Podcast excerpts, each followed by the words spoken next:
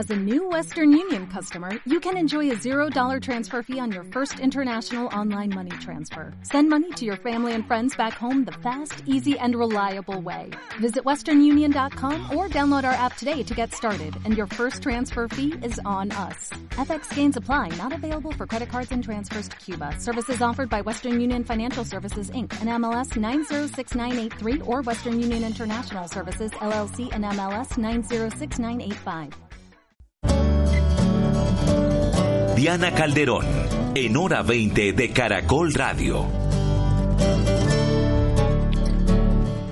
Empezamos con el análisis de la discusión de las reformas y proyectos claves del Congreso de la República. Hablaremos del aterrizaje de estas iniciativas a la coalición del gobierno, las expectativas que generan la ciudadanía, así como el debate sobre el efecto que tengan estas discusiones en, en las elecciones regionales y después el ranking que ubica a seis ciudades de Colombia entre las 50 más violentas del mundo. Bienvenidos entonces, Valeria Santos, abogada, columnista de Cambio, corresponsal para W Radio desde México. Valeria, bienvenida a Hora 20. Muchas gracias, Diana. Muchas gracias a todos los oyentes y a mis compañeros y compañeras de panel. También María José Pizarro, senadora del Pacto Histórico. María José, buenas noches.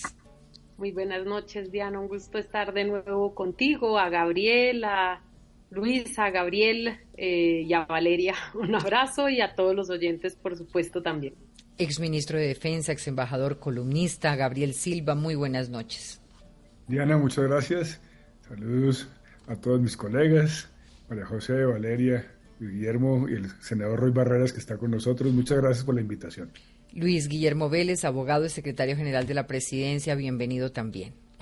Diana, muchas gracias por la invitación. Un saludo muy especial a la audiencia, por supuesto, y a todas las compañeras y compañeros de panel, al senador Roy Barreras y a todos los demás que nos escuchan. Roy Barreras, presidente del Senado, gracias por acompañarnos y ya voy en segundos con una primera entrevista con usted. Muchas gracias, Diana. Un saludo a todos, Gabriela, a Luis Guillermo, a Valeria, a María José, que hace ese trabajo tan difícil allá en México por el bien de la paz de Colombia, y a los oyentes e internautas de Hora 20 en toda Colombia. Después de la presentación de los actos protocolarios a las afueras de, la Casa de Nariño, del Plan Nacional de Desarrollo y de la Reforma a la Salud, y tras la invitación a manifestaciones hace una semana para respaldar estas iniciativas, finalmente esos proyectos empiezan su trámite en el escenario institucional, pues es el Congreso de la República el llamado a dar la discusión técnica y política de estos proyectos que incidirán en el futuro del país, en los ciudadanos. Inicialmente el gobierno cuenta con una coalición para sacar adelante sus proyectos más importantes. Tiene 77 de 108 curules del Senado, 146 de las 188 en la Cámara. El caso más reciente en la aprobación de un proyecto como el de la reforma tributaria fue aprobado en Senado en 63 votos y en Cámara en 125. Hoy se inició la presentación del Plan Nacional de Desarrollo en las comisiones económicas y tendrá que ser aprobado antes del 7 de mayo, como establece la ley.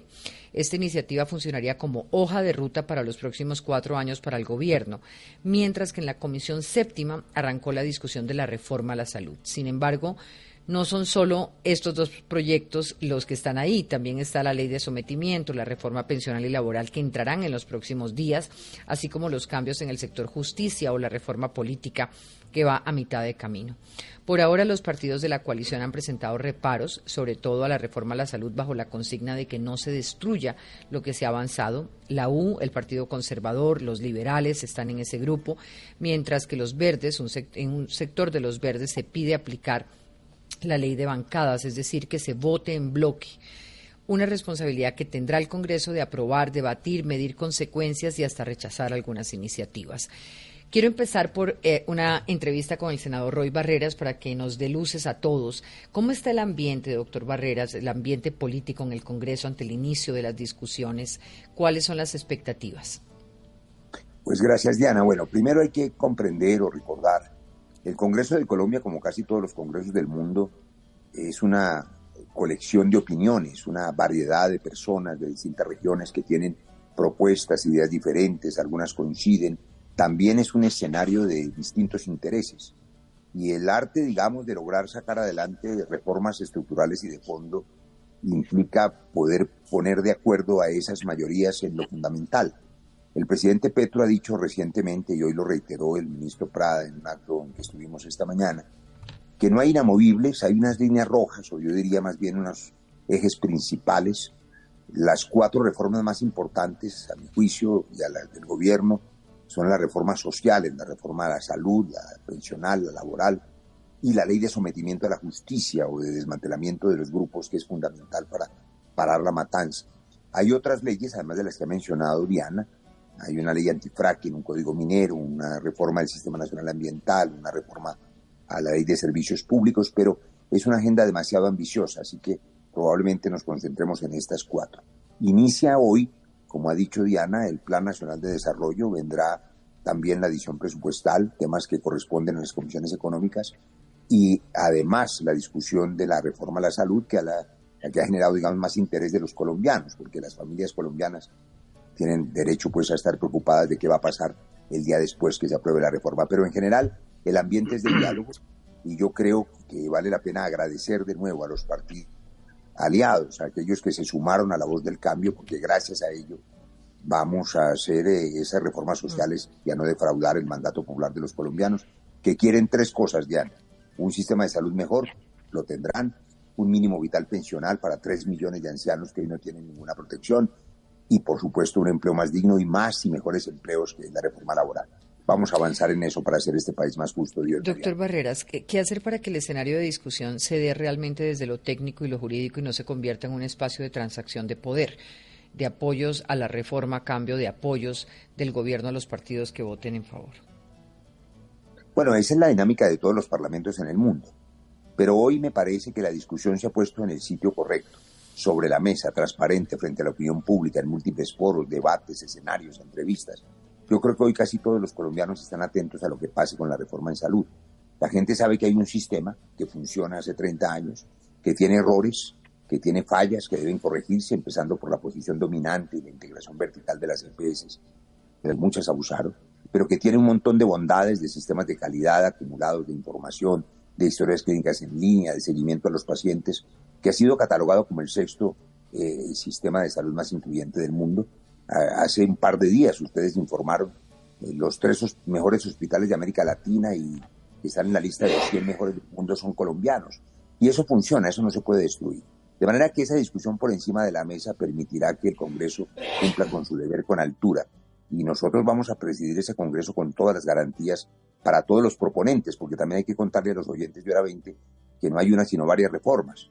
La, ministra Corcho radicó la suya, pero también hay una reforma de la Asociación Nacional de Pacientes Crónicos, que quieren, por supuesto, que mejoren sus condiciones. No son pocos, los oyentes de hora 20 lo sabrán, porque hay 3 millones de pacientes diabéticos y 3,5 millones de pacientes hipertensos, 800 mil con insuficiencia renal.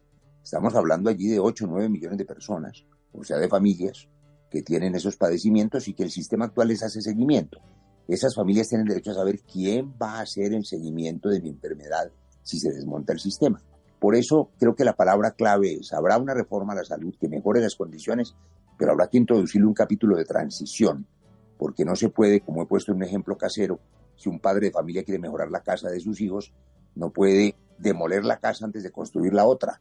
Oyéndolo, oyéndolo, entonces usted ya está aceptando más la reforma como está planteada y lo que le preocupa es eh, el sistema de transición de un, de un capítulo a otro. No, no, Diana, depende. De un modelo a otro, ¿no? No, depende de lo que llamemos transición.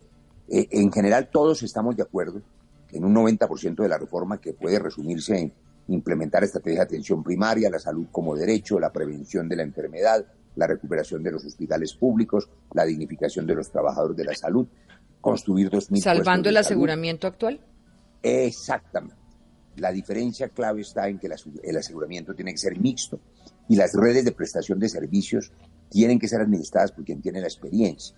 Es decir, el modelo actual no se puede desbaratar. Yo llamo transición a un modelo en que las EPS dejen de ser aseguradoras y prestadoras y se elimine la posición dominante de la integración vertical, que también requiere una transición. Y un mensaje a las 250 mil personas que trabajan hoy en las EPS, que han estado casi en estado de pánico pensando que al otro día van a quedarse sin empleo. Tranquilas, el Congreso asumirá el debate con responsabilidad, conversaremos también con la ministra Corcho. Tenemos la obligación de oírlos a todos y de trabajar de la mano con ella y con los ponentes para que la reforma a la salud mejore la de los colombianos y no nos conduzca Doctor Roy, ¿qué tan sólida está la coalición de gobierno? Usted ha expresado críticas a funcionarios del gobierno, ha tenido roces con miembros del pacto, como Gustavo Bolívar. Eh, ¿Las relaciones entre usted y el pacto son hoy igual de sólidas a las del día cero, que usted llegó al sector, a ese sector político?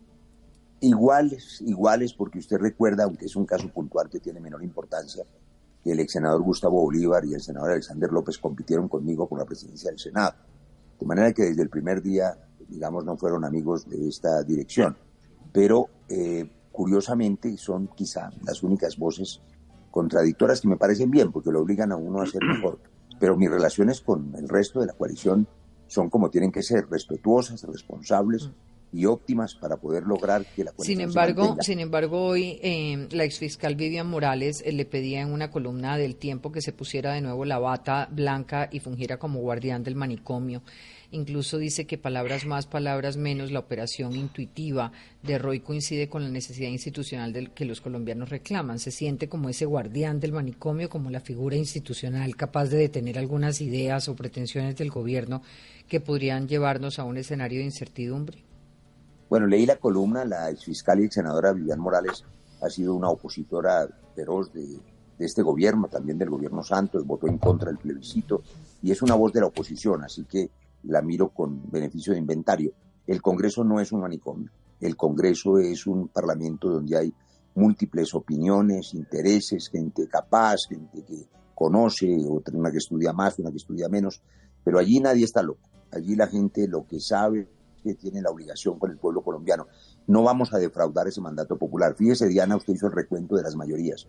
No es gratuito que los partidos tradicionales hayan tomado la decisión en buena hora de sumarse al mandato del cambio por una razón que le resumo en 10 segundos. Si no le damos respuestas al pueblo colombiano que exige un país más justo, el reclamo social será cada vez más intenso y puede ser caótico.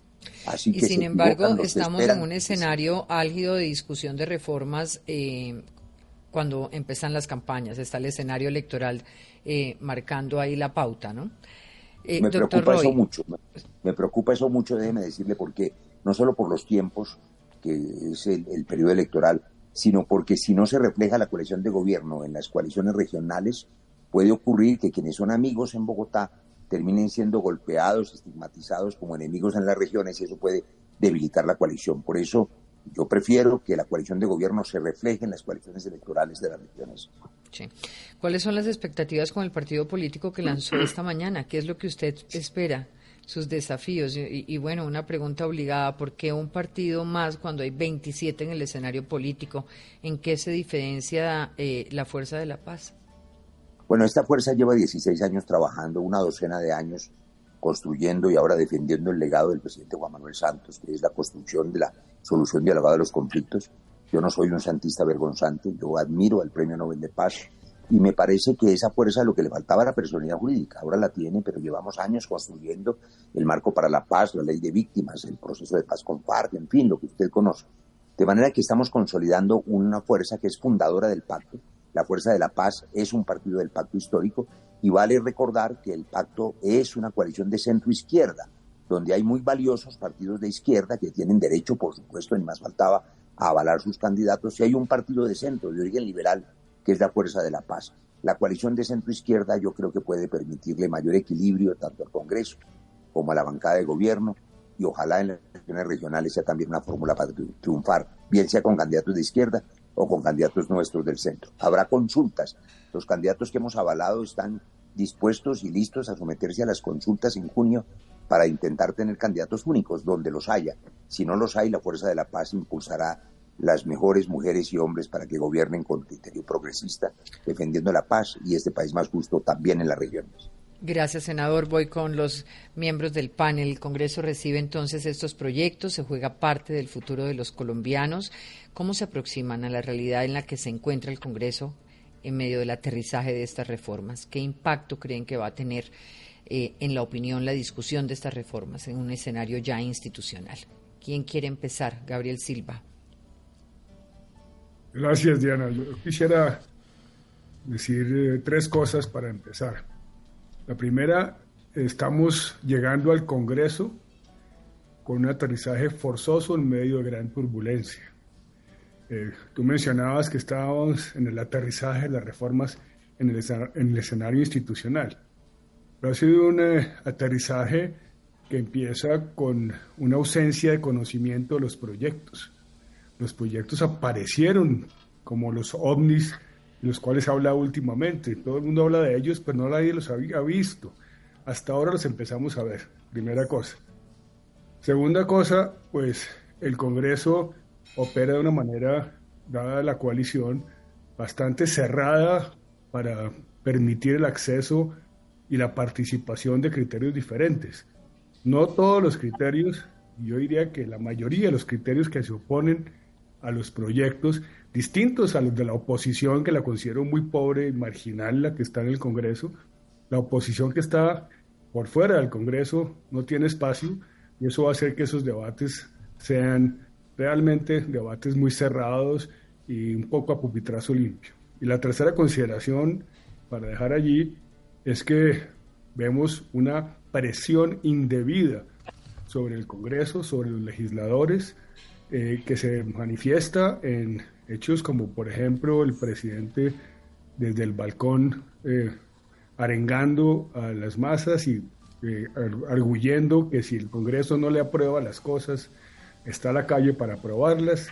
Es una retórica muy peligrosa y bastante antiinstitucional que le pone una presión indebida al Congreso. Valeria Santos. Pues mire, Diana, yo, yo sí creo eh, que esta, eh, estas discusiones van a empezar bastante álgidas. Yo creo que la luna de miel con la que contó el presidente Petro el semestre pasado, al pasar la tributaria, la paz total, se acabó.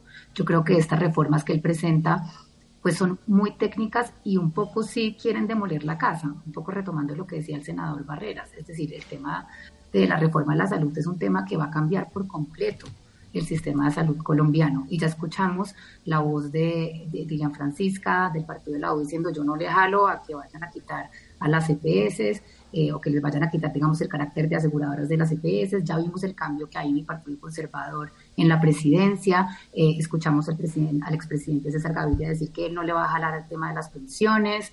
Entonces estamos viendo que ese apoyo que tenía eh, el presidente Petro de casi un 70% del Congreso se va a reducir en una gran proporción. Esto porque las reformas son muy técnicas y básicamente van a derrumbar parte de la casa. Entiendo que el presidente Petro llegó por un cambio, pero tampoco todos los que votaron por Gustavo Petro querían que se desbaratara todo el sistema actual institucional colombiano para hacer un cambio de 180 grados. No es cierto que todos los que votaron por él necesitaban un cambio de esta, de esta magnitud, que es un poco derrumbar lo que hay para empezar de cero. Entonces creo que los partidos políticos tradicionales, el liberal, la U, eh, los conservadores van a tener un poco que, recurrir a preservar ese, sistema y van a tener muchas objeciones con estas grandes reformas que el presidente Petro quiere pasar. Además, un poco sumándole lo que usted eh, mencionó y le preguntó al senador Barrera, si es que estamos pues puertas de unas elecciones regionales en donde los partidos políticos ya no se van a comportar igual, porque en diferentes territorios nacionales pues cada partido tiene intereses distintos, entonces van a empezar a defender sus propios intereses, cada senador, cada representante, y se van a empezar a comportar como más a ellos les convenga. Y esto no necesariamente va a ser alineado con la presidencia de Gustavo Petro. Entonces sí creo que va a ser una pues unas sesiones muy complicadas y unos momentos muy complicados para el país, con un presidente Petro al lado llamando a pues a, las calles, a, que las personas salgan a defender esto. Entonces, pues vamos a ver qué es lo que va a pasar en el país, porque va a haber una institucionalidad amenazada un poco por esa democracia directa que quiere implantar el presidente Petro, que más que una democracia directa es casi que un estado de opinión. Ahora, ¿hasta qué punto realmente podría incidir, eh, como decía Gabriela ahora, esa, esa especie de presión desde las calles en el escenario de discusión del Congreso? Eh, podría o no, o creen que la discusión ya entra en un, en un escenario distinto donde la calle queda aparte y lo que se lo, que lo que se lo que motivará a los congresistas será realmente esa discusión y las elecciones regionales María José Luis Guillermo eh, Diana yo, yo viendo este listado que el senador Barrera nos acaba de presentar, pues uno queda muy impresionado porque es una batería de reformas bastante profunda en temas muy complejos como el de la salud, de, las pensiones, el tema laboral, el tema este sometimiento a la justicia. O sea, esto es una, una paella para 30, em, que sería, digamos, difícil bajo cualquier circunstancia y ahora, pues, todavía más. Y se pregunta uno si el gobierno, esa coalición que es aparentemente sólida, o por lo menos es bastante extensa, eh, tiene la capacidad de aprobarlas. Mire, en el tema en concreto de la reforma a la salud, eh, se ha dado una discusión en los últimos días de si es una ley estatutaria o una ley ordinaria. Y suena como técnica esta discusión, pero el trasfondo realmente es que aparentemente el gobierno que ha insistido en que es una ley ordinaria no tendría los votos suficientes para aprobarla si fuese una ley estatutaria, la cual requiere una mayoría especial en el Congreso. Entonces, el mismo gobierno se está dando cuenta que aquí faltan mayorías, que aquí hay unas grietas profundas que están dándose en la coalición de gobierno. El Partido Liberal ha anunciado que va a presentar otra reforma a la salud. Em, ya hay una reforma presentada por el Centro Democrático, esta que acaban también de anunciar de los pacientes con enfermedades crónicas. En fin, hay, hay muchas reformas y muchos proyectos acumulándose y este trámite no parece sencillo. Y como no va a ser sencillo y tal vez no se den las mayorías en el Congreso y se fracciona la coalición, el presidente está optando, tal vez no como un plan B, sino como un plan A, en tener a la gente en la calle, en movilizar a la calle para imponer, eh, pues por la vía de la calle, eh, lo que no va a poder hacer en el Congreso. Me parece una apuesta tremendamente peligrosa y como decía Valeria, el nuestro es un Estado de derecho, no es un Estado de opinión.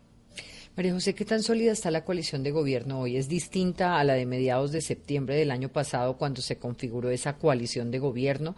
¿Hay deterioro en las relaciones de los partidos que la conforman y el pacto histórico, digamos, mediado un poco también por todo el escenario electoral de este año?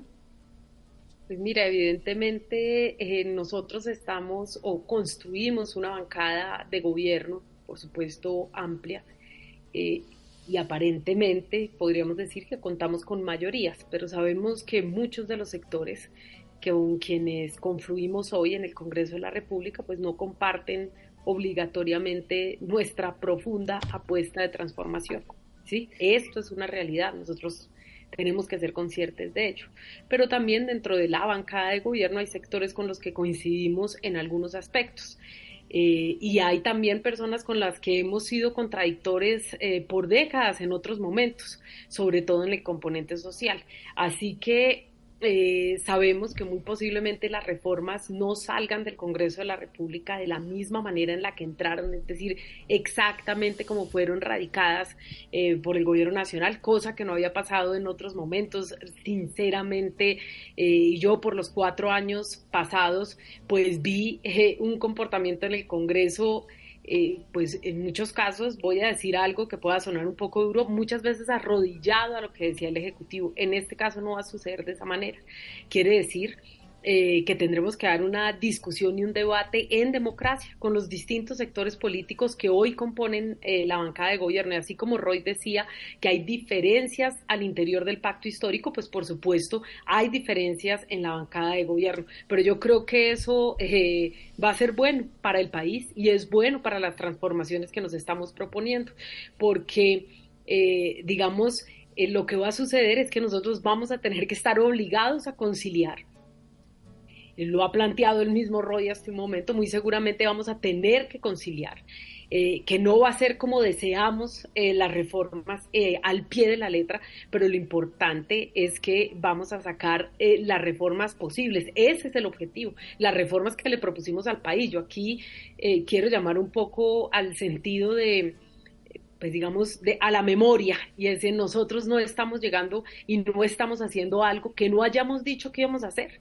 Hemos, estamos siendo absolutamente coherentes con, los que, con lo que propusimos y le propusimos al país, le propusimos un mejor sistema de salud, le propusimos a los jóvenes educación gratuita, universal y de calidad, propusimos mejorar las condiciones laborales y de alguna manera superar no solamente la desigualdad, sino la informalidad, eh, superar el estado de cosas inconstitucionales, como por ejemplo ejemplo, el sistema penal y penitenciario de nuestro país. Es decir, por supuesto que es ambicioso, es coherente con lo que dijimos también.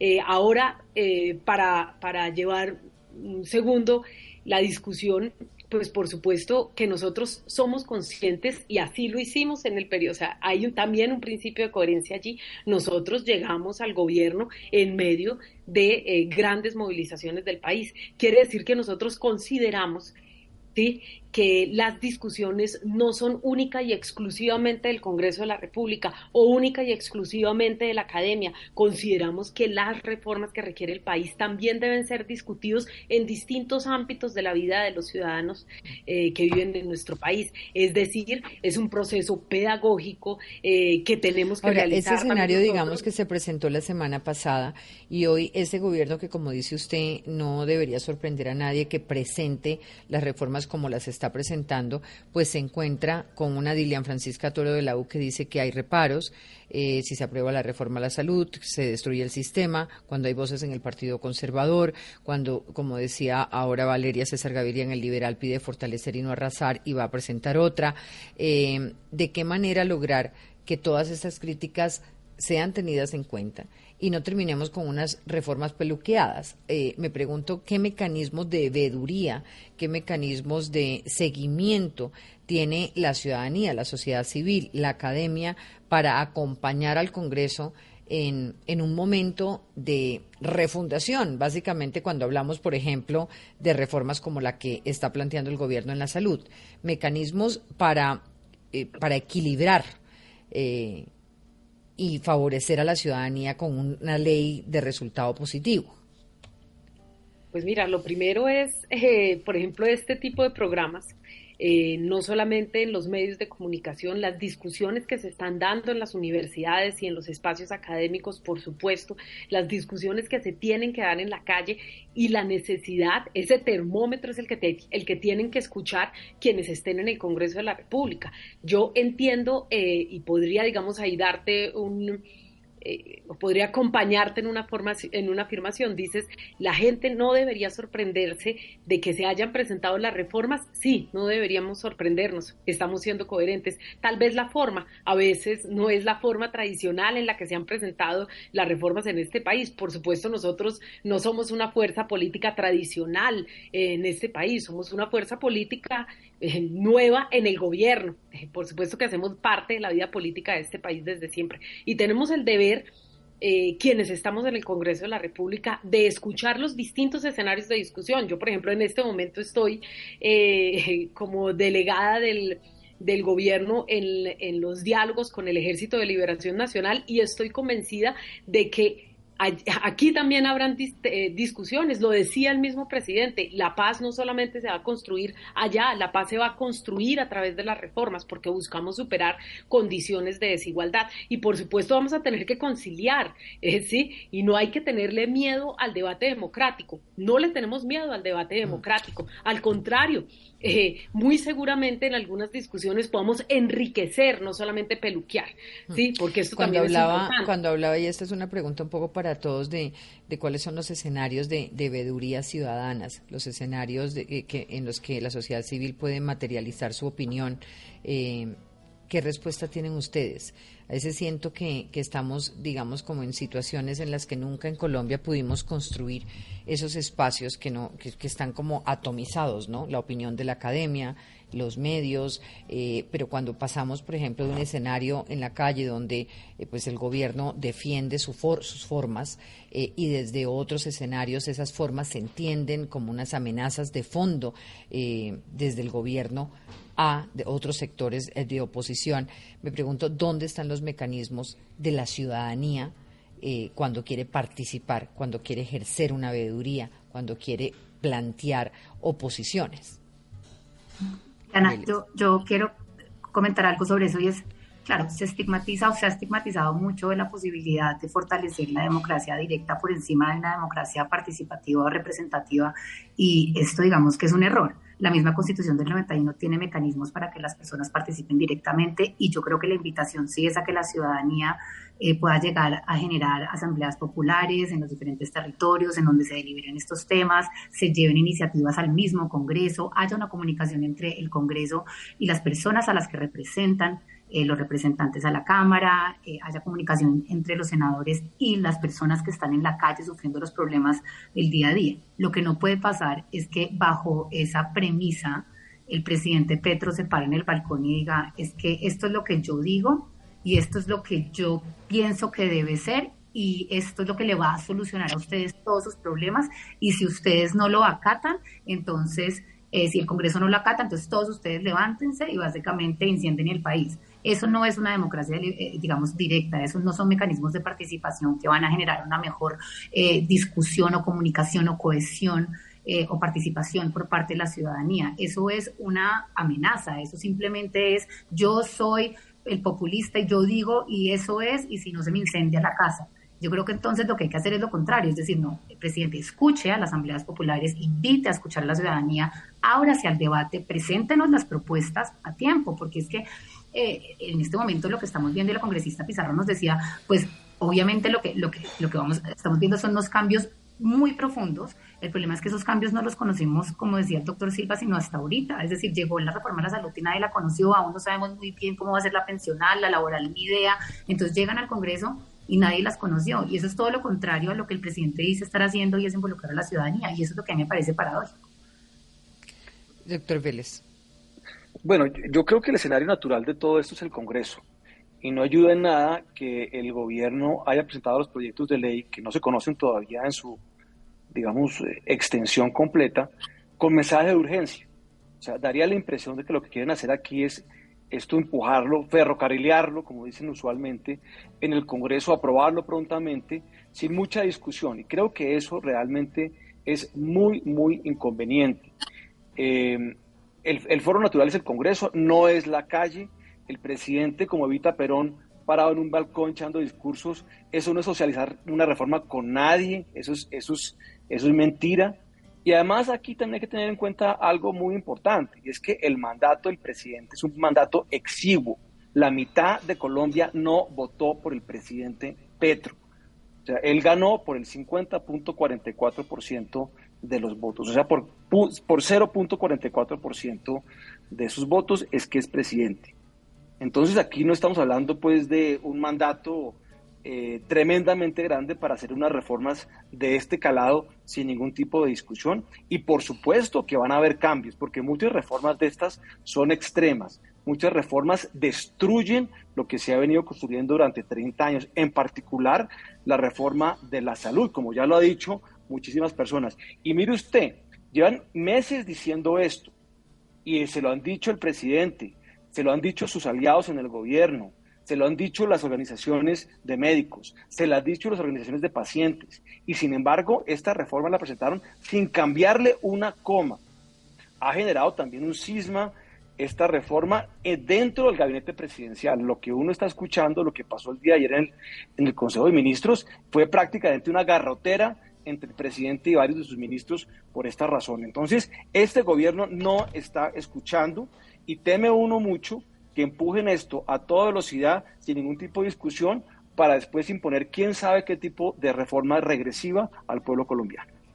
Eh, Diana. Gabriel. Perdón. Bueno, eh, aquí hay un riesgo muy grande y es que el gobierno está usando los recursos más excepcionales para empujar estas reformas y por lo tanto con esos recursos está eh, poniéndose en una situación donde lo que se va a aprobar no tenga una sostenibilidad constitucional. Y en la medida en que no sea sostenible constitucionalmente, que es muy probable en mi opinión, ya lo han dicho un grupo importante de parlamentarios, de la ley, por ejemplo, de salud la consideran estatutaria y no ordinaria. Yo coincido totalmente con eso.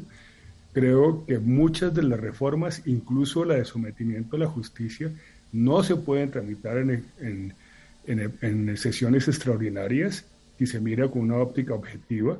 Entonces estamos es, ampliando esta actitud del gobierno de no respetar la división de poderes imponer unas, eh, unas, metodologías que entran en contradicción con la, con la Constitución. Y yo mucho me temo que aquí saldremos para la Corte y la Corte también la van a rodear de pueblo para tratar de impedir que la Corte falle en derecho y de acuerdo al Estado de Derecho. Entonces, eh, así como están rodeando hoy al, al, Congreso, el mismo senador Roy Barreras pedía ayuda y se sentía desprotegido y su capacidad de liberar porque tenía información de que llegarían hordas de personas a intimidar al Congreso y bloquearlo y tratar de ingresar en él, algo parecido a enero 6 en los Estados Unidos. Entonces, digamos, estamos ante una, una metodología que bordea y riñe con las prácticas legislativas y con las normas constitucionales. Ahí hay un gran riesgo de continuar lo que hemos visto que es la disolución de la división de poderes, que es la esencia de la democracia. Diana, yo quisiera, sí. Eh, sí. mira, eh, nosotros no estamos escuchando al país hoy, ni ayer, ni cuando ganó Gustavo Petro. Llevamos años recorriendo este país en primer lugar. Así que así hayamos escuchado a una franja de la población, es una franja inmensa de la población colombiana que nunca ha sido escuchada uno de los problemas grandes que tiene la participación en nuestro país es que la gente no siente que la participación sea una participación incidente, es decir, efectiva, que transforme y que cambie sus realidades. Por muchos mecanismos que tenga la Constitución, la gente sigue teniendo la misma percepción. La gente en los territorios, la gente en las regiones, la gente en los barrios siente que este Estado no ha atendido sus derechos y los pocos derechos que tenemos eh, han sido conquistas sociales que se han ganado en la movilización que se han ganado en distintas reivindicaciones de la sociedad eh, para llegar y para presentar varias de estas reformas, entre ellas el Plan Nacional de Desarrollo. Yo solo quiero darles un dato, se realizaron 51 diálogos vinculantes y se recogieron más de 49 mil propuestas. ¿Sí? Esto, eh, entonces, decir que no se escucha a la ciudadanía también me parece eh, peligroso. O decir que, la, que si la ciudadanía se expresa o se manifiesta es para bloquear a la Corte o es para bloquear y manipular al digamos que yo no, yo no, lo yo no lo entendí así. Es un poco cuando el presidente dice, si esto no sale así, los llamo a levantarse. Gabriel hace un momentico. Lo que, lo que dijo es... Eh, Pero se escucha se ha escuchado a la ciudadanía, a eso es a lo que voy Diana. No es que no se hayan escuchado, no es que no se hayan recogido propuestas. Por supuesto que no representamos al 100% de la población colombiana. tengo que hacer una pausa porque les quiero compartir reformas en periodos pasados. si me permite que tengo a nuestro periodista a, a, Perdomo en línea porque hay los argumentos del Partido Liberal frente a la reforma. ¿De qué se trata, Perdomo? Diana, pues efectivamente el Partido Liberal ha emitido un documento de 10 páginas en el que insisten en que se trata de una ley estatutaria, pero además dicen que tal como está la idea eh, o el proyecto, eh, esta ley no solo crea la que esta ley no solo no crea la estructura organizativa mínima necesaria al sistema para permitir la construcción de estas áreas, sino que además genera una gobernanza débil con funciones poco claras y repetitivas mediante un aparato burocrático de línea política y no técnica. También dice el Partido Liberal que en el proyecto no se determina la duración del periodo de transición, lo que puede llevar, según el documento, al sistema a un escenario de incertidumbre severa, eh, paralizando a los agentes y afectando su funcionamiento y la garantía del derecho fundamental a la salud. Dice, además, el documento que hay riesgos de corrupción e ineficiencia. Dicen que existe una concentración excesiva de poder en la ordenación del gasto de mediana y alta eh, complejidad. dicen que existe excesivo poder eh, en complejidad por parte de solo cinco gerentes de la ordenación del, del gasto y pues eh, de una u otra manera también dicen Diana que el proyecto de reforma no genera una estructura capaz de gestionar los riesgos de los individuos y la población de forma inteligente en sus distintas dimensiones. Hacen varios reparos, Diana, y sobre todo también hablan de la forma en que se manejarían los recursos del sistema de salud son varios los reparos que han hecho Diana. Uno, uno diría que los temas de gobernanza débil, de exceso de burocracia, del periodo de transición, de los riesgos de corrupción, del ordenamiento del gasto, son los temas sobre los cuales está el Congreso llamado a debatir. Acá la preocupación la habían planteado ustedes y es hasta qué punto seis presidentes de comisiones determinan que la reforma se puede cumplir en el trámite de vía ley ordinaria y no es estatutaria para terminar después en una reforma que se caiga por vicios de trámite. Tengo que hacer una pausa, ya regreso con ustedes.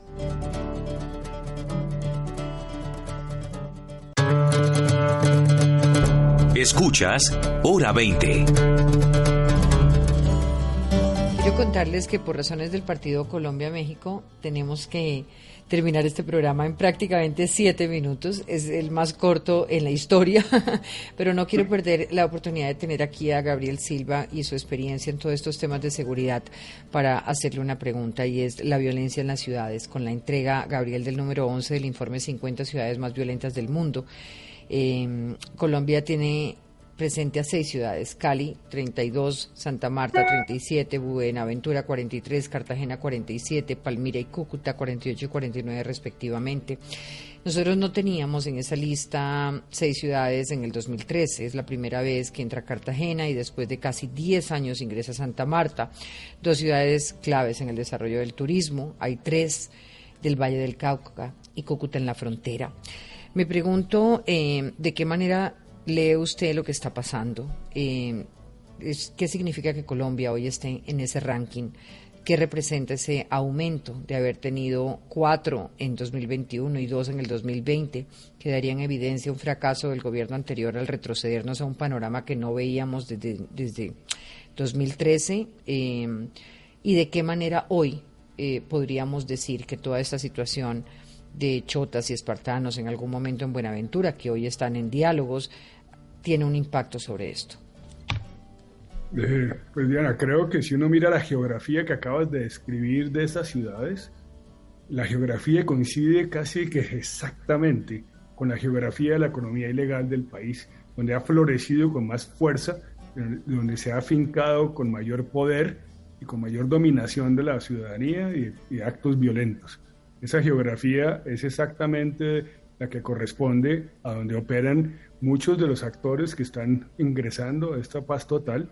Y creo que pues no es por esta paz total que estén ocurriendo estos fenómenos, sino que en esta paz total pues hay una preocupación adicional porque en estas geografías se ha afincado una economía ilegal y yo no veo francamente cómo eh, las políticas que se han anunciado, la política de sometimiento, tiene un componente lo suficientemente claro, contundente, de que se van a erradicar esas economías ilegales que son las que explican este giro tan, macabro que han tenido estas ciudades, porque pasamos de una situación de ilegalidad rural, donde estaban las actividades alejadas de los espacios urbanos, y poco a poco, dada su, su crecimiento y su expansión, incluso coincido contigo totalmente, que hubo un detrimento del control del orden público en otros en el gobierno anterior, hacia el final del gobierno esto fue un problema secundario y creo que estamos viviendo en gran medida esa expansión de la economía ilegal sin control, difícil de remover solo con la paz total y no con una política de seguridad que hasta ahora no se ha visto. Y tengo una pregunta para María José y para Valeria. Hace un año la Corte Constitucional tomó una decisión en términos de derecho de mujeres, la posibilidad del aborto hasta la semana 24. ¿Qué balance hacen de lo que ha ocurrido en el último año y cómo ven esos intentos de retroceder este derecho que hemos adquirido? Valeria. Pues, a ver, hace un año yo creo que muchas eh, celebramos este hito histórico que era pues la despenalización eh, del embarazo hasta la semana 24, pero sin embargo yo creo que ha tenido muchísima resistencia, mucho más de la que muchas personas que hemos luchado para que este derecho pues al final eh, se haya concebido como tal, porque es un derecho fundamental de nosotros poder decidir sobre nuestro cuerpo. creo que minimizamos un poco la resistencia de la sociedad en general. Es decir, fue muy impresionante cuando salió esta sentencia la cantidad de personas que estaban en contra de la misma. Y esto ha hecho que haya una presión de la ciudadanía sobre la misma Corte Constitucional para tratar de cambiar este tema, diciéndole a uno básicamente, cuando uno defendía este tema de que uno era un asesino de bebés y, figuras públicas diciendo que uno estaba matando a un bebé ya de cinco meses, etcétera, y creo que eso ha ejercido muchísima presión en diferentes legisladores, en diferentes líderes de opinión eh, que han querido y que ahora se materializó en unas tutelas para tumbar este derecho adquirido. Yo creo que, eh, pues digamos, la Corte ya esto ya es un tema que, que ya cerraron, eh, pero pues creo que va a ser difícil que esto se implemente en la práctica eh, en todos los niveles del país y que las mujeres en realidad puedan ir a los hospitales a que se les haga realidad este derecho. Creo que va a ser algo que va a tomar mucho tiempo, mucha pedagogía y que va también a, a pues a requerir que las autoridades también lo hagan eh, visible y que lo hagan, eh, digamos, que se cumpla en los territorios, porque muchos médicos aún, según lo que leía, pues básicamente dicen que no, que ellos no lo van a hacer, enfermeras que no lo hacen, etcétera. Entonces creo que es un tema que va a tomar María un poco José. de tiempo.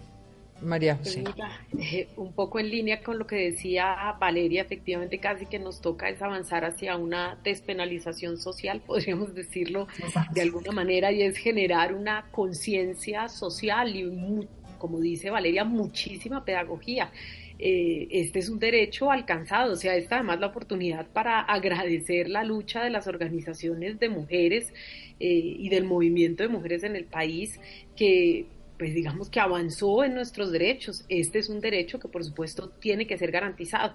Y más allá del debate social, tendremos que llegar eh, a la, conciencia de que es un derecho frente al cual las mujeres eh, pues digamos, nos hemos jugado durante años. Empezamos con la píldora, con la posibilidad eh, de, de, de, acceder a métodos anticonceptivos. Tenemos que avanzar más, porque entre más avancemos en esa conciencia social, menos se va a requerir eh, el aborto. O la interrupción voluntaria del embarazo. Eh, así que se requiere hoy más que nunca seguir caminando, seguir eh, generando pedagogía en los medios de comunicación, en, en, las calles, en los colegios, para que las mujeres puedan acceder a, a, métodos anticonceptivos y en la medida de lo posible jamás tengan que acceder eh, al aborto, quiere decir maternidades deseadas, que es eh, lo que necesitamos. Estamos ante un incremento dramático de embarazos adolescentes. Muchísimo, o sea, eh, la impunidad alrededor de los abusos sexuales de menores. Todo esto tiene que ir, que tiene que contribuir a la necesidad de esta conciencia social, de esta despenalización social de la interrupción voluntaria del embarazo. Pues a todos gracias, los dejo con el partido de Colombia México. Valeria, gracias por estar con nosotros. Muchas Gabriel, gracias. Guillermo, a todos que tengan una feliz noche.